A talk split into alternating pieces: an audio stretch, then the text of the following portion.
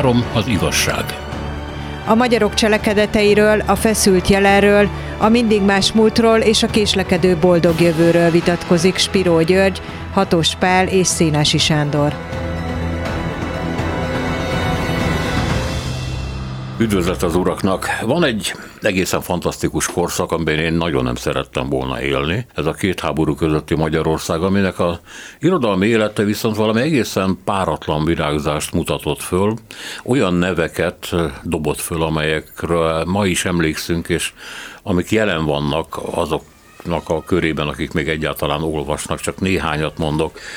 Ugye azt mondja, Kassák Lajos, Tóth Árpád, Juhász, Babics, Móricz, Kosztolányi, Karinti, Szabó Lőrinc, József Attila, I. Gyula, Tamás Járon, Szabó Dezső, Kodolányi, Radnóti, Vörös, Ottlik, ezek mind egykorban éltek, nem voltak ugyanannak a generációnak a tagjai, de hát ez a korszakhoz tartoztak, és egészen páratlan gazdagsága van itt az irányzatoknak, a stílus irányzatoknak, újításoknak, miközben a korszak egy egészen rémületesen, feudalisztikusan, ilyen féldiktatórikus, parlamenti rendszer, amiben mondom, én nagyon nem szerettem volna élni, de hát ez a névsor, meg ez a gazdagság, ez valami elkápráztató mégis. Minek lehet ezt tulajdonítani? Véletlen összejön időnként, mint a reformkorban, ahol szintén valami elképzelhetetlen bősége volt a magyar tehetségeknek, vagy, vagy fölhalmozódott ott valami a korábbi korokból?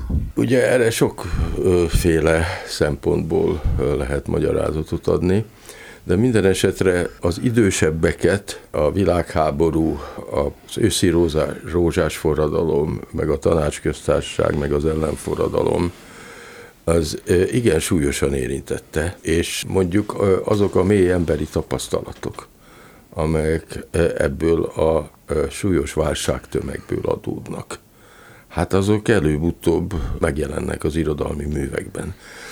Nekem az a gyanúm, hogy a művészetnek az ember ábrázolása lényege, és hát minél mélyebben bele lehet látni az emberi lélekbe, meg a társadalom működésébe, ami egy-egy forradalom és ellenforradalom örvén megjelenik, annál nagyobb művészetet lehet alkotni. Tehát és ez a történelem egy... tártak ki itt a Persze, hát az, amiben belesodródott az ország, és vele ők is. Ez az egyik. Na most az, hogy történt, ami történt, és hogy Hungária helyén lett egy Magyarország, az nagyon nagy törés volt. És az ő pályájukon, tehát ez a nyugat nemzedék tulajdonképpen, itt a nyugatosok első nemzedékéről beszélünk, aki nem halt meg, mint Adi, az valahogy tovább ért, és annak valamilyen módon ezt a fantasztikus nemzeti tragédiát be kellett élnie. Ez az egyik. De az azért megtévesztő lenne, hogyha csak innen néznénk ezt a fantasztikus irodalmi termést. Mert elég fontos az, hogy a világban milyen ideák léteznek ebben a korban, és Magyarország az osztrák-magyar birodalom részeként ennek a világnak a része volt még. És tulajdonképpen csak az első világháború után kezd ettől eltávolodni és leszakadni.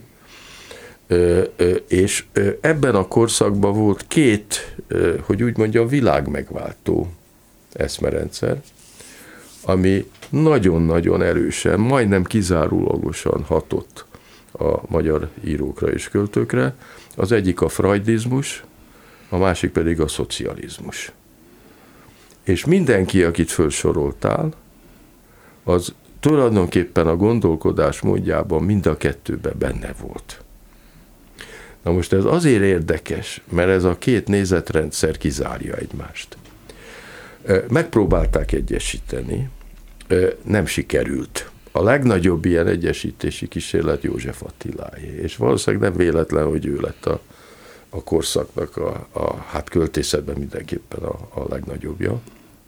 Ugyanis a, a, a freudi fölfedezés azon alapult, hogy az egyénnek, az egyén szabadságának megvannak a maga jogai, és amennyiben egy egyén szenved, akkor ezt a szenvedést valamilyen tudományosnak nevezett módszerrel meg lehet szüntetni. Ez az egyéni szabadság kiterjesztése minden beteg emberre. A másik, a szocializmus, az pedig egy társadalmi, nagy társadalmi mozgalom, amelyik csak rétegeket és osztályokat lát, és az egyénnel nem számol. És nyilvánvaló, hogy fölmerült az igény, hogy ezt a kettőt egyesíteni kellene, össze kéne vonni, és akkor abból lenne meg az az üdvtan, aminek a nevében az emberiség megváltható. Vali?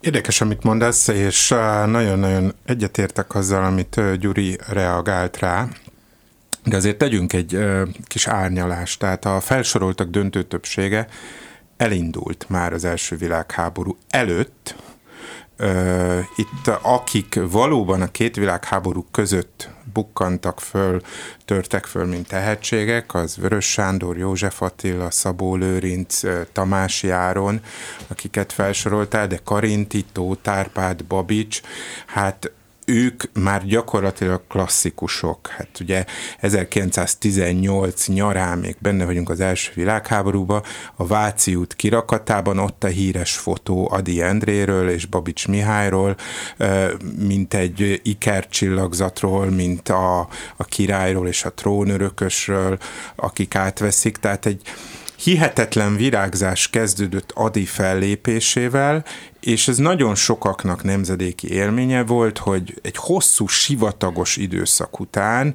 amikor az úgynevezett népnemzeti narratíva, vagy népnemzeti elbeszélésmód uralta az irodalmi életet, és ennek egy hihetetlen egyébként intézményrendszere lett, kisfaludi társaság, Petőfi társaság, stb. Ezzel szemben valami valami elképesztően új született. Tehát ez az egyik, hogy azért ennek itt van egy ilyen, ilyen része. A másik az, hogy, hogy a modern hírlapirodalom, tehát, hogy voltak már a század előn is újságok, nagyíróink, újságírók voltak már akár a, a múlt század közepén, gondoljunk csak a Pesti Naplót elindító Kemény Zsigmondra, vagy akár Arany Jánosra is, de de ahogy Miklós Andor az est lapoknak, ami milliós példányszámba ömlött az utcákra, és ugye hát egy egész portfólió volt, tehát ahogy ő megfogalmazta, hogy én csináltam belőletek írót, Móricz Zsigmondra gondolt, vagy, vagy többekre, és, és azt is hozzá kell tenni, tehát hogy az újságírás, hírlapirodalom el képzelhetetlen volt hosszú irodalmi tárcák, akár regényrészletek, folytatásos regények, és versek nélkül. Versek nélkül. Tehát, hogy ezek mind, mind részesei voltak annak az univerzumnak, amelyet belaktak. Tehát ehhez képest az a gyakran hangoztatott vált, hogy a nyugatnak alig volt néhány száz előfizetője, ez egy kicsit relativizálódik, mert a nyugat íróit megismerték a tárcáikból, egy Kosztolányit, egy, egy Tótárpádot is, aki szintén az Estlapok újságírója volt. Tehát, tehát van egy ilyen részes. A másik, amit, amit uh, György mondott, nagyon-nagyon érdekes, ez a pszichoanalízis és a szocializmus, mind a kettő. És talán a szocializmus sokkal inkább ismertebb lesz a nagy szocialista bukás, a baloldali bukás, a tanácsköztársaság kalandja, vagy az őszi rózsás forradalom után. Mert akkor polarizálódik, tehát, hogy kikristályosodik, hogy ki, ki lesz szoci... Tehát a szocialista nagyregény, ugye ez a befejezetlen mondat, Déri Tiboré, a 30-as évek közepétől kezdi el írni, tud mindenki róla, hát nem jelenik meg, stb., de mégiscsak jelen van, ez is nagyon érdekes, de térjünk vissza a pszichoanalízisre, tehát freudizmusra, tehát, hogy hogy 1919-ben a tanácsköztársaság idején a világon először katedrát kap, azaz egyetemre bevonul hivatalosan Freud a tanítása, Ferenci Sándor lesz, de hát más neveket is mondhatunk, Révész Gézát, vagy akár olyanokat, mint, mint Róheim Géza, aki ugye kicsit marginálisan ö, kötődött a, a pszichonalizishez, ö, vagy a freudizmushoz. Tehát, hogy a freudizmusnak gyakorlatilag Ferencivel, aki talán a legbizalmasabb barátja volt egy időben Freudnak. Tehát a Magyarország az egy pszichoanalitikus nagyhatalom. Tehát ebben a körbe tartozik például Gyömrő Edith, ugye, aki aztán ö, sikertelenül analizálja ö, ö, József Attillát. Ö, és az a nagyon érdekes, hogy mire használják az írók, mert, mert, mert, mert nem feltétlenül, ez, ez nem egy optimista dolog. Freud szerintem és nem saját kútfőből beszélek, inkább filozófus.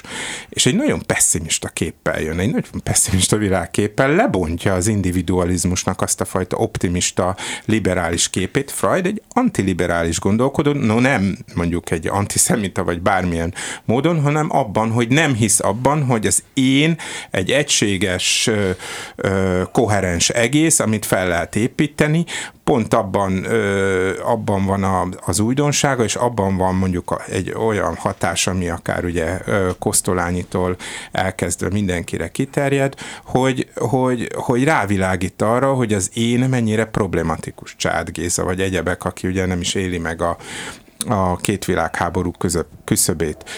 És ezzel szemben itt van egy az egyént középpontba helyező módszer, filozófia, amely, amely elképesztően alkalmas sok mindenre, és sokan félreértik. Tehát Spiro György célzott arra, hogy megpróbálják összeegyeztetni, és ennek a legnagyobb szintézis kísérlete mondjuk a költészet területén, vagy a, az eszéírás területén József Attilához fűződik a, a két világháború között.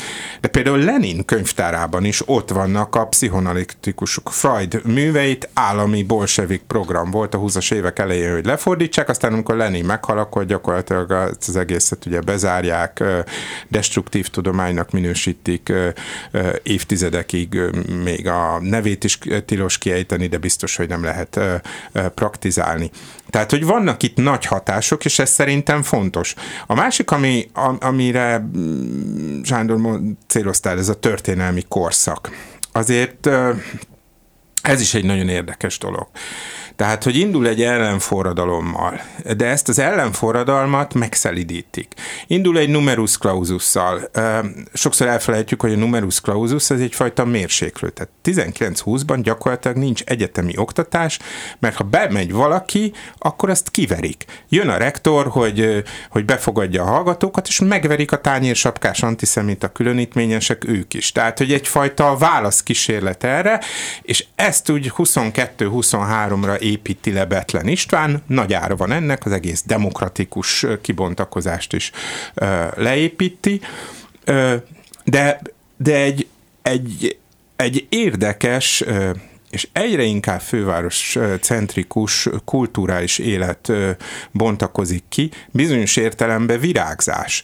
Ne felejtsük el, hogy még, még egy olyas valaki elkötelezett és, és hazatér, mint 60 Lajos a 20-as évek végén vállalva a, börtönbüntetést is. Tehát itt, itt, itt azért van egy virágzás, amire aztán, aztán jön a borzalmas ugye vég a vészkorszakkal, meg már előtte megelőzően a, a jogfosztásnak a különböző fázisaival. Tehát, hogy maga a korszak nem írható le se feketén, se fehéren, és én azzal is egyetértek, hogy nem feltétlenül a történelmi szituáció szülte ezt, és ha valamit még hozzátennék, ez a főváros centrikusság. Tehát a legtöbb író, akit felsorolsz, az nem Budapesten született. Mondjuk József Attila éppen Budapesten született, de, de a legtöbben nem, Viszont Budapesten lehettek csak írók.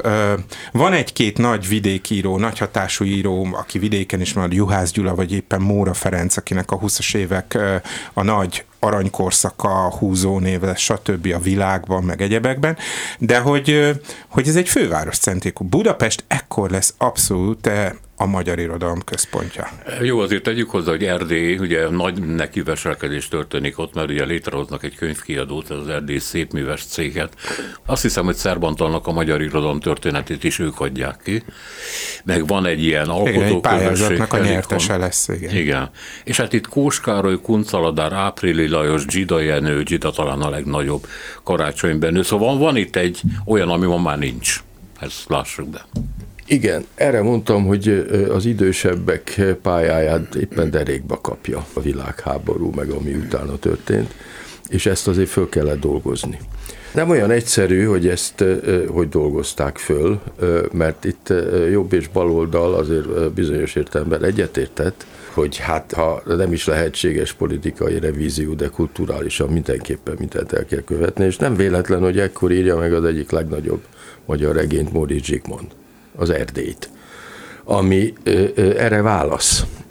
És nagyon nehéz betagozódni egy függetlenné nyilvánított, ám de kisország szellemiségébe, amikor valaki egy birodalomba született bele, és egy birodalomból kezdte művelni a magyar irodalmat. Vagy egy birodalom illúziójába. Hát igen, de a, a, a, mondjuk az egy kiterjedt nagy szellemiség volt, és aki... Hirtelen a horizontból ilyen szemöldökfa lesz. Igen. igen, tehát beverik a fejüket, és erre reagálni kell. És nagyon érdekes ebből a szempontból, például a, a nagyoknak, akik már korábban is nagyok voltak, tehát Babicsnak, Oszolányinak, Tótárpádnak, Juhász Gyulának a 20-as évekbeli lírai termése.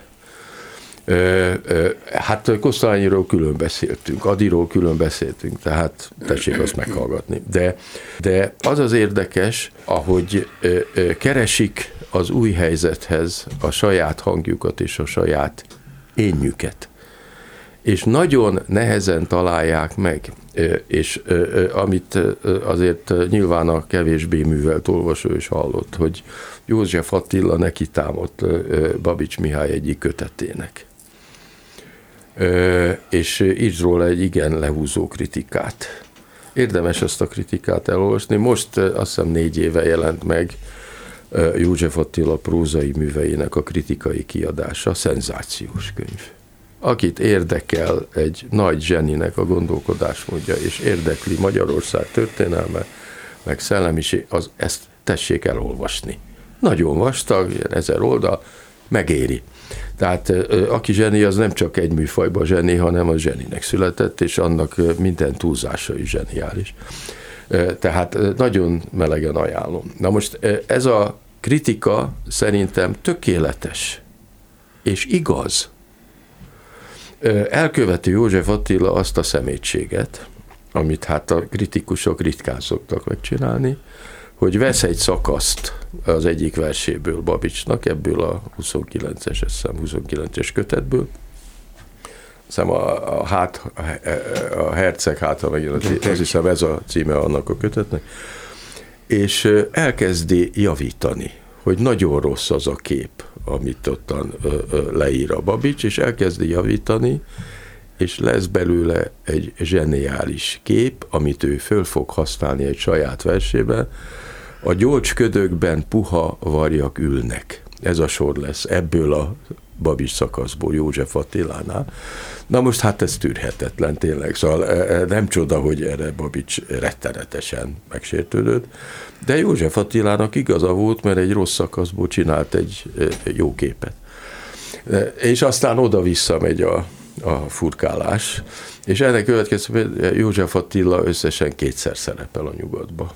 Összesen kétszer. Radnóti egyszer és közben a tehetségtelenek tömegei, meg költőnők, hát rettenetes rossz költőnők tömegei szerepelnek, mert hát akkor is úgy szerkesztettek a férfi szerkesztők, ahogy szerkesztenek által. Tehát, de ez borzasztó érdekes, hogy megnézni a többieknek a lírai termését is, hogy széthullott az egyéniségük, és aki megdolgozza magát az új körülmények között, az aztán a 30-as évekre rendbe jön, és akkor születnek a Babics nagyversei, a Kosztolányi nagyversei, mert addig rettenetes mutálás folyik. Nagyon érdekes. De a volt avantgardok is mutálnak, ugye, az és meg a József Attila, meg mind. Egyáltalán az avantgard kiiktatódik a 20-as évektől kezdve a magyar ö, irodalomból, és hát egészen a 60-as évekig kell várni, hogy megint valami nyoma legyen, ugyanis ez nagyon nagy konzervatív fordulattal járt. Ez a világháború végi helyzet, és ez az új kis Magyarország, és ezt csak azok tudták valamennyire földolgozni, akik a kisebbségben voltak, a Mácától kezdve mondhatom, a Kassák is tulajdonképpen meg.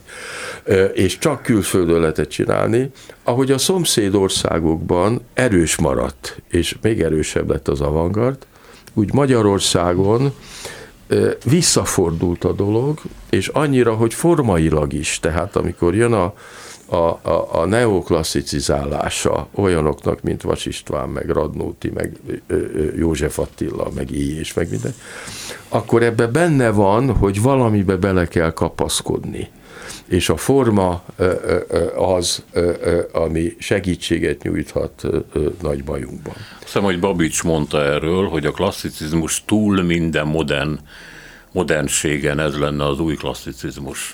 És ez nagyon megkülönbözteti a közép-európai, kelet-európai irodalmaktól a magyart. Hogy nem volt ilyen visszafordulás máshol, aminek megvannak a nagyjai, és aztán megvan a következménye az induló vörös, úgy dönt, hogy mitán látja, hogy az egyénnek a szerepe kétessé vált, és ő látja a legvilágosabban 16 éves korában, úgy dönt, hogy neki nem is lesz egyénisége. És úgy csinál lírát, hogy egyéniség ellenes lírát csinál, Eh, amit a többiek nem. Tehát ez valami olyasmi, amit eh, nem nagyon láttunk a környező országokban. Ez egy nagyon rossz következménye Trianonnak, ez a Igen. neoklasszicizmus? Eh, nem rossz, nem, művészileg nem feltétlenül rossz. Hát ekkor írja a legnagyobb regényeit, polgári regényeit, a legnagyobb magyar polgári regényíró Móri Zsigmond a 30-as években. Hát addig össze-vissza mindenféle ilyen naturalista, nem tudom, mindenfélét ír, és váltogatja a férszműveket a remek művekkel. De hát ez az a korszak, amikor a legnagyobb művét megírja. Most jelent meg egyébként egy érdekes kötet, Móricz Zsigmond 1935-ös naplója. Ugye a Moritz naplók azok sorozatban jelentek meg egy darabig, aztán leálltak, és ez a 35-ös napló, ez azért érdekes, noha a szerkesztők nem jelzik, mert nagy része már megjelent a korábbi naplókban, de amit kicenzúráztak korábban, vagy személyi, vagy egyéb ö, ö, okokból, az most ebbe benne van. Érdemes elolvasni. Három az igazság. Hatos Pállal Spiro Györgyel a két háború közötti magyar irodalomról beszélünk. Már említetted az új klasszicizmus irányzatát, de emellett még két Másikat meg szoktak említeni, az egyik az új tárgyas, tárgyasság, bocsánat, másik pedig az új népiesség, ami kötődik a korszak ugye ismert nagy vitájához, a népies urbánus vitához. Annyiban, hogy ez az új népiesség, ez ez elveti a korábbi idilli, hazug, paraszti gicset, és azt mondja, hogy azt kell leírnia, hogy az emberek valóban élnek, hogy a parasztok valóban működnek, és az a népi kultúra, amit persze azért idealizálnak is német Lászlóik, és utána majd jön ez a csúnya, mély magyar, híg magyar ügy. Ez a népi urbánus vita mind a két részről tévedés, ott már nagyon sokan mondják azt, hogy igazából a, az urbánosoknak is megvolt ebben a maguk felelőssége, amennyiben ezt persze búnyosan írja német László, hogy, hogy tulajdonképpen a, fehér nadrágos francia és angol stílusban utazó budapestieknek a, a gőgje és a lenézése volt benne. Csak idézek. Hát igen, sznobok és parasztok, tehát igen. megpróbálta megírni német László azt a fajta dilemmát, amely máig is jelen van, mint egyfajta antagonizmus, hogy vannak azok, akik, akiknek mindaz, ami itt a magyar ugaron egyáltalán felbukkan, az csak gyom, és aztán vannak olyan, akik, akiknek extra Hungárián nincsen élet, nincsen, nincsen semmi, elegek vagyunk mi magunknak.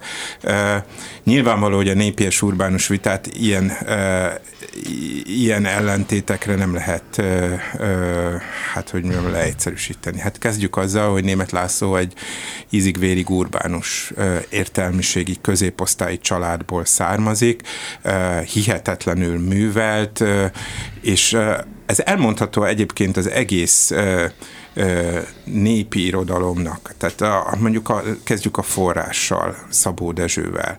Kezdjük azzal a regényel, ami ugye berobban, még egyébként a tanácsköztársaság idején jelenik meg, az elsodort falu, amely, amely egy egy egész ideológiát ezt ad a paraszti őserőjét, a romlatlanságot, ugye az adi imádás, meg, meg, meg, meg egyebek mellett mégiscsak, hogy a kiút ebből az egész összeomlott magyar társadalomból, magyar életből a, a paraszti egészségesség. Na most, ha valaki ebből hiányzott ez a fajta megragadhatatlan egészségesség, hát az éppen Szabó Dezső volt, akinek. Hát egyébként ajánlok egy olyan elfelejtett írónőt, mint a Bohunicki Szefi, hát, aki zseniálisan leírta 59-ben, hogy hogy élt és miként élt a Philadelphia kávéházban, meg amellett, vagy akár Féja Gézát is, aki leírja, hogy a Szabó Dezső, aki ugye, hát ugye hogy ostorozta a pénzuralmát, a zsidók uralmát, egyebeket, és a feljövő, hozzá feljövő ö, magyar ö, tüdővészes kisfiút két penészes almával, aki ugye szenet hozott föl a, a nagyíró lakásába, két penészes almával fizeti ki. Tehát Szabó Dezsőnek, meg ennek az egész népi mitológiának, mert ez egy nép mitológia, tehát ez nem valóság.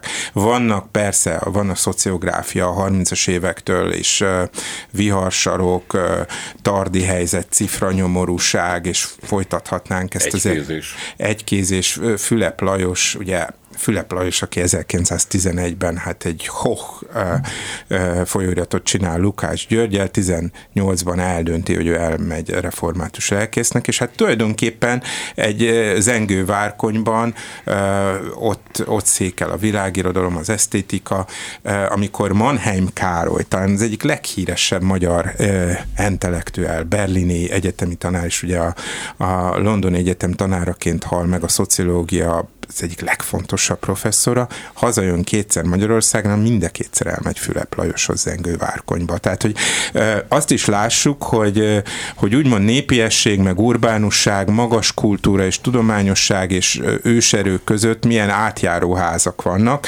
Nem mellesleg például ugye egy másik ilyen jobboldali véleményvezér, Szegfű Gyula, aki szintén a budapesti kultúrát, a liberalizmust ostromolta, végig megőrizte a barátságát Gábor Gábor Andorral, aki ugye hát ennek a Pesti kabarénak az egyik koronázatlan királya volt a, a tízes években.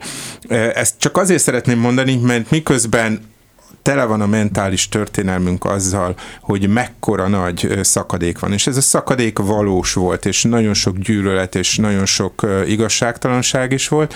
Azért sem a hatásokban, sem, sem akár az emberi viszonyokban nem emelkedtek falak. És ahogy mondod, hogy nem csak a népi volt, és nem csak az úgymond urbánus, meg mi is az, hogy urbánus, tehát hol végződik, hol kezdődik.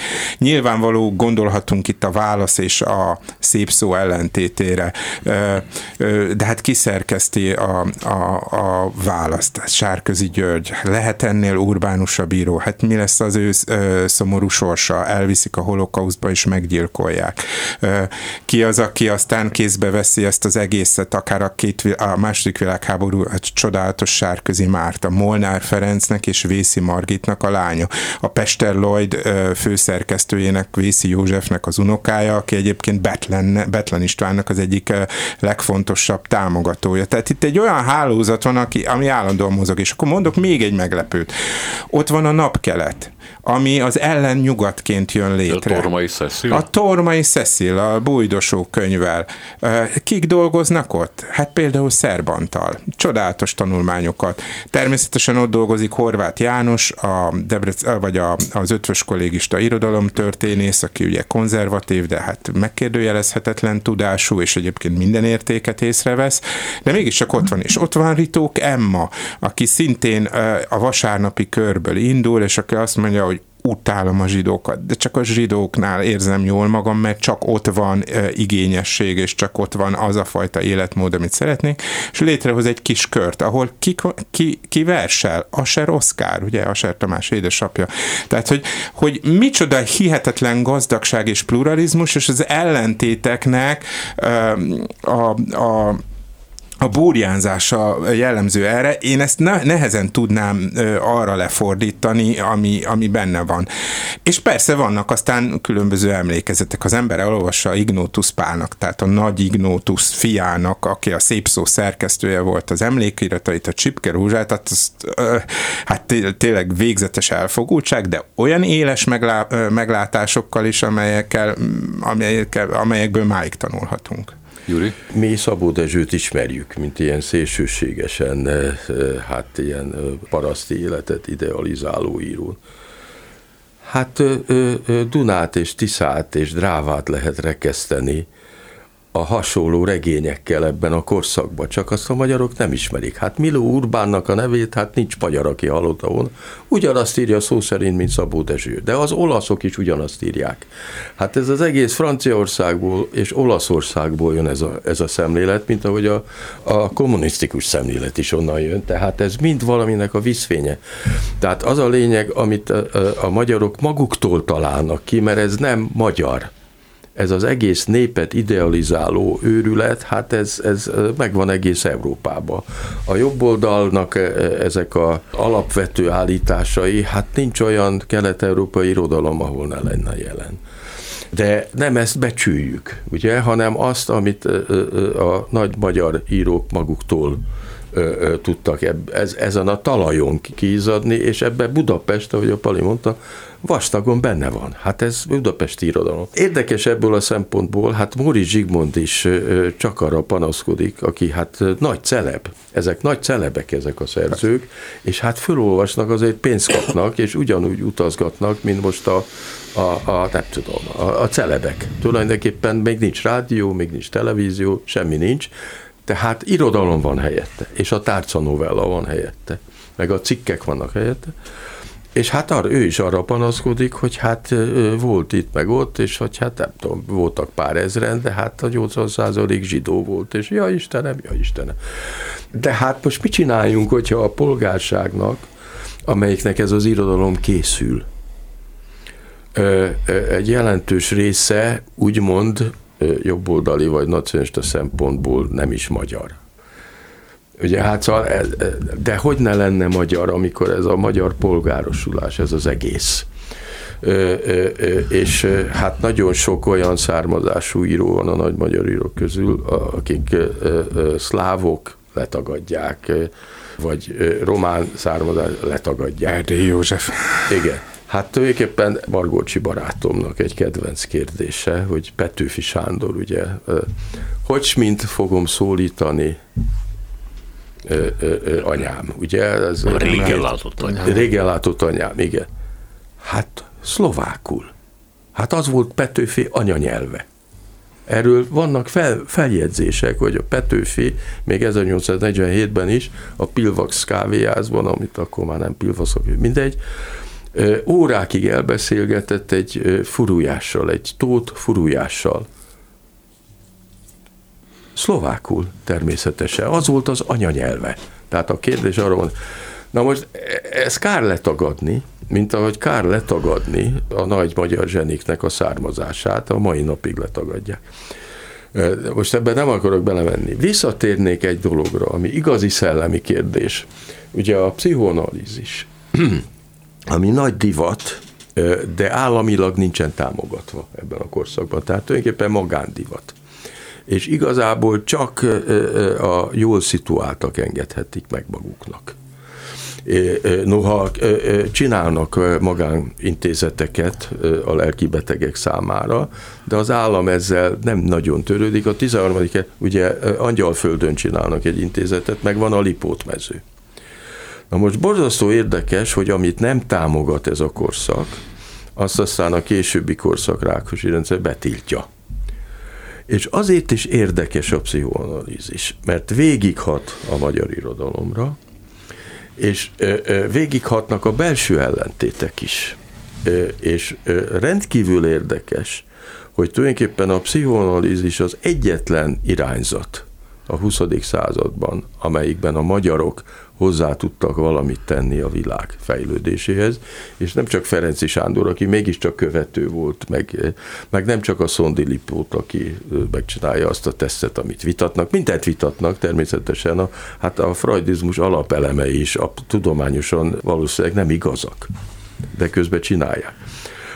Hogy van egy ága ennek a pszichoanalízisnek, amelyik 1956 után kimegy a világba, Bálint Mihály nevét kell említenem, aki a Tevistok klinikán Londonban bevezet egy olyan módszert, amit a mai napig mindenütt alkalmaznak, hogy ugyanis az addig évekig tartó terápia helyett bevezeti azt, hogy 10 percig anonim módon ismertetnek egy esetet egy ilyen társ, 10-es, 20-as társaságban, ahol szakemberek vannak jelen, két-három órát megbeszélik az esetet, és utána javasolnak egy terápiát, és ez az esetek túlnyomó többségébe beválik. Tehát ezzel lerövidül, nyilván, hogy az illető terapeuta, aki az esetet előtárja, az bár hónapig vagy hetekig foglalkozott a pacienssel, de hogy lerövidül az időszak, és ennek egy olyan mellékes ága is lesz, Amerikába találják ki, ahol Bálint Mihály szintén tart előadásokat, ő 70-ben halt meg, hogy a bevetés előtt álló katonákat néhány napos pszichoterápiás képzésben részesítik, hogy gyilkos gépek legyenek belőlük. Ez egy nagyon érdekes fejlődése az individuális ö, ö, gyógyításra ö, alapult és azzal kezdődő pszichoanalízisnek, és ezt a világon mindenütt használják. Ez a fordított eset, mert általában a hadigépezet szokott technikai és tudományos forradalmakat előidézni, itt fordítva történt a dolog.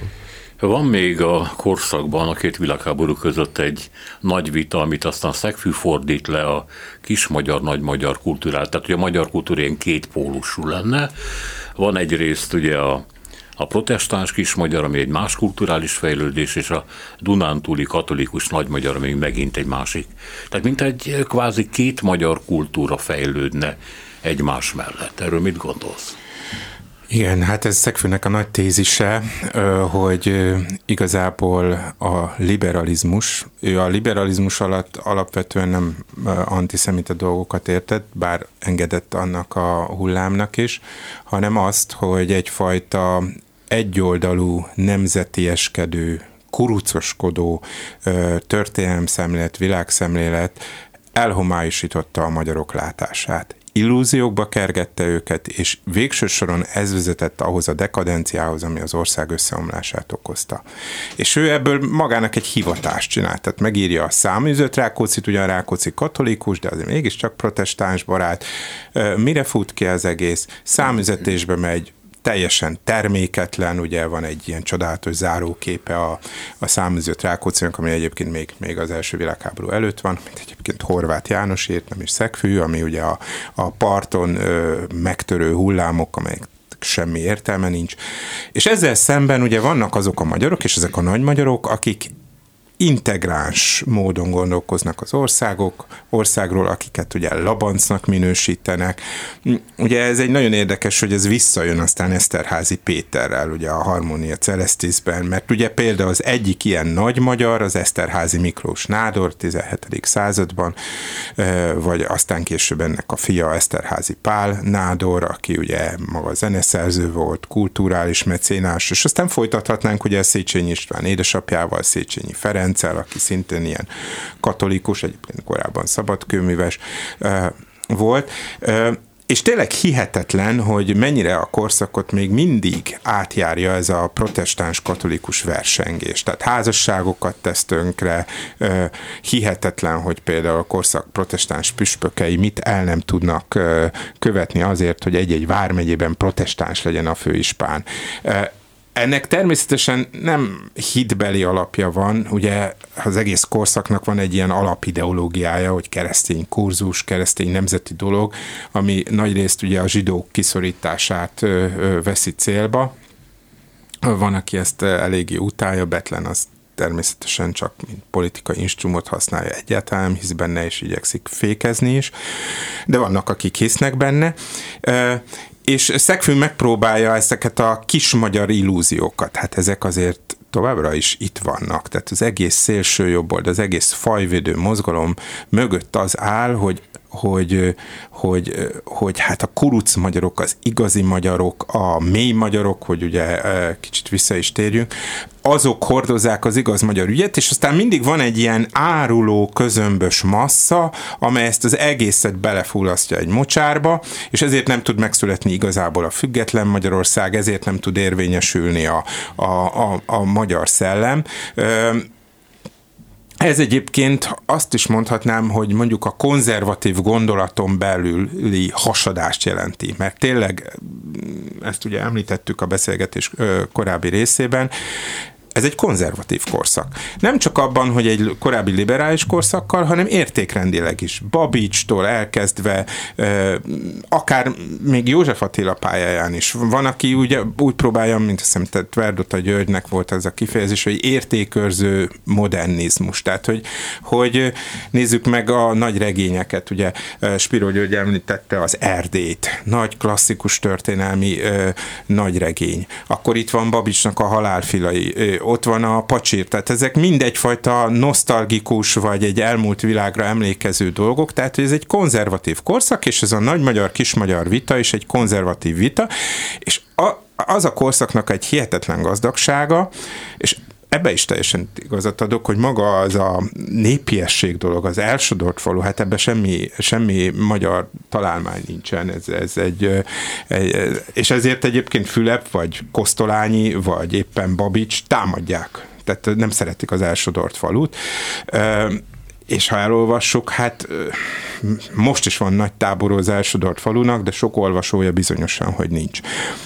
Most ehhez képest vannak ezek az avantgárd csoportok, modernista csoportok, ugye Kassák körül először az emigrációban, aztán a 20-as években visszatérnek, és ezek ugye szintén jelen vannak, és van, aki ugye klasszicizálódik, mint mondjuk I. és Gyula, mert I. és Gyula egyébként ebben a kommunista avantgárd közegben indul, és hát igazából ezt végig megtartja.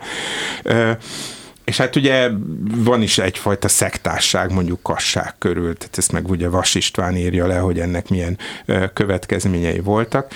Tehát nem hiszem, hogy egyfajta elbeszéléssel, vagy egyfajta magyarázattal ezt az egész gazdagságot le lehet írni. Az viszont figyelmeztető, hogy most hol tartunk ehhez képest? Én mondjuk nem vagyok azok között, akik azt mondják, hogy jaj, hát mekkorát estünk mondjuk a két világháború között, mert most is vannak jó olvasmányok, de az bizonyos, hogy a gondolkodásnak és mondjuk a szellemi polarizáció ellenére, tehát akkor is egyfajta hidegháborúban élt az ország, ameddig ki nem tört a valódi gyilkolás, tehát, hogy azért emögött ott volt ez, ez, a, ez a hihetetlen gazdagság, és akkor ugye nem is említettünk olyan írókat, akik ugye elmúlt jövő. Tehát, hogy kibontakozhattak volna, nem volt. Mondjuk Hevesi András, ugye? Vagy Német Andor. Tehát Német Andor, aki ugye együtt szintén ott volt József Attila mellett, nem tudott kibontakozni, mint író, de hát egy csodálatos egyéniség lehetett. Kuncaladárral voltak végig a franciaországi internátságba, és maga Kuncaladár Haladár is, tehát hogy, hogy egy könyves író ilyen értelme, de csodálatos az a Fekete Kolostor, és ez mind elmúlt jövő lett, mert nem került bele a kánonba, mert nem írtak úgymond eleget, hanem nem volt rá idejük. De hát erre vissza kell nézni, és, és nem egyfajta tekintettel. Igen, a szocializmushoz is visszatérnék, mint alapvető eszmei áramlathoz. És hát volt népi szocializmus, és volt társadalmi szocializmus. És hát azért volt plebejus irodalom is Magyarországon, Hát Gelléri Andor Endrét tudom elíteni, aki hát fantasztikus novellákat írt, ő is hamar meghalt, ugye? Hát őt is meggyilkolták. Hát meggyilkolták, hát ja. előfordul ugye a magyar irodalomban, főleg a, a 40-es években. És hát Tersánszki például, aki hát igazán plebejus szemléletű író. Sokféle irodalom volt, és ehhez az kellett, hogy az irodalmat olvassák, és hogy valóban a hírlapirodalom olyan legyen, amilyen. És itt azért megnyilvánult valamilyen pluralizmus, hát végül is sokkal nagyobb demokrácia volt az irodalomban, mint a parlamentben. ott nem volt semmi. Hát az is egy látszat parlament volt természetesen. Úgyhogy igazi művészeti teljesítmények voltak, és még csak utólagos cenzúra létezett, és nem előleges. Tehát nem, nem előzetes cenzúra. Ez azért egy döntő különbség a második világháború utáni helyzethez képest, és hát be is pereltek egy csomó, József Attilának is volt pere, meg másoknak is. Babicsnak. Igen, Babicsnak is. Tehát volt ilyen utólagos cenzúra, de legalább elő, előzetes cenzúra nem létezett, ami hát nagyon nagy különbség ahhoz képest, amiben például ma vagyunk. Hát ez a Spiro Györgyhöz csatlakozott, tehát Gelléri Andor Endre, azt hiszem pont Vári György volt, aki nemrégiben közétett egy eszét valahol a népi írók közé sorolva. Tehát, Igen. hogy abszolút, tehát az a fajta Budapest, az a fajta Óbuda, az a téglagyár és a környéke, ami ugye Gelléri Andor Endrének a, a, hát a, a, a terepe, azt ő pont azzal a fajta érzékenységgel, és azzal a fajta lelkismeretességgel, és az emancipációnak azzal a szándékával írja le, mint ami a, ami a népi irodalom, népi szociográfiáját ö, megteremtette. Tehát, hogy itt, itt lehet egyébként Budapestet is, mint vidéket nézni, és, és hát ugye tényleg a populáris irodalom Tersánszki, említeném például Berda Józsefet, a költőt, ezt a vagabond mondott, aki, hát, aki, akinek igazából nem is volt ilyen világnézete olyan értelemben, hogy most liberális vagy konzervatív, hanem egy nagy hedonista volt abban az értelemben, ahogy mondjuk a lakosság, a paraszti lakosság nagy része hedonista. Tehát tudta értékelni a jó szeretkezést, a jó ö, ö, étkezést, egyebeket, és nem volt mondjuk a horizontján valami fajta nagy teleológiai vagy teológiai cél, amelyet mondjuk a költészetének szolgálnia kellene. Népi író volt Nagy Lajos, akit hát kávéházi írónak becsméreltek, és szegény még csak zsidó se volt. És hát írta, hát elkezdte még a monarchia idején írni azt a Budapestet, amelyik tele van bordélyházzal és, és, és rettenetes nyomorral. És ezt írta végig. Úgyhogy a kávéház írók nagy része népi író volt. Hát ez egy befejezhetetlen mondat akkor, amit erről a korszakról elkezdtünk. Itt még sajnos félbe kell szakítani itt a műsor vége. Köszönöm szépen Hatos Pálnak, Spiro Györgynek. A műsort Selmeci János szerkesztette, a műsorvezető Szénási Sándor volt. Köszönjük a figyelmüket, minden jót!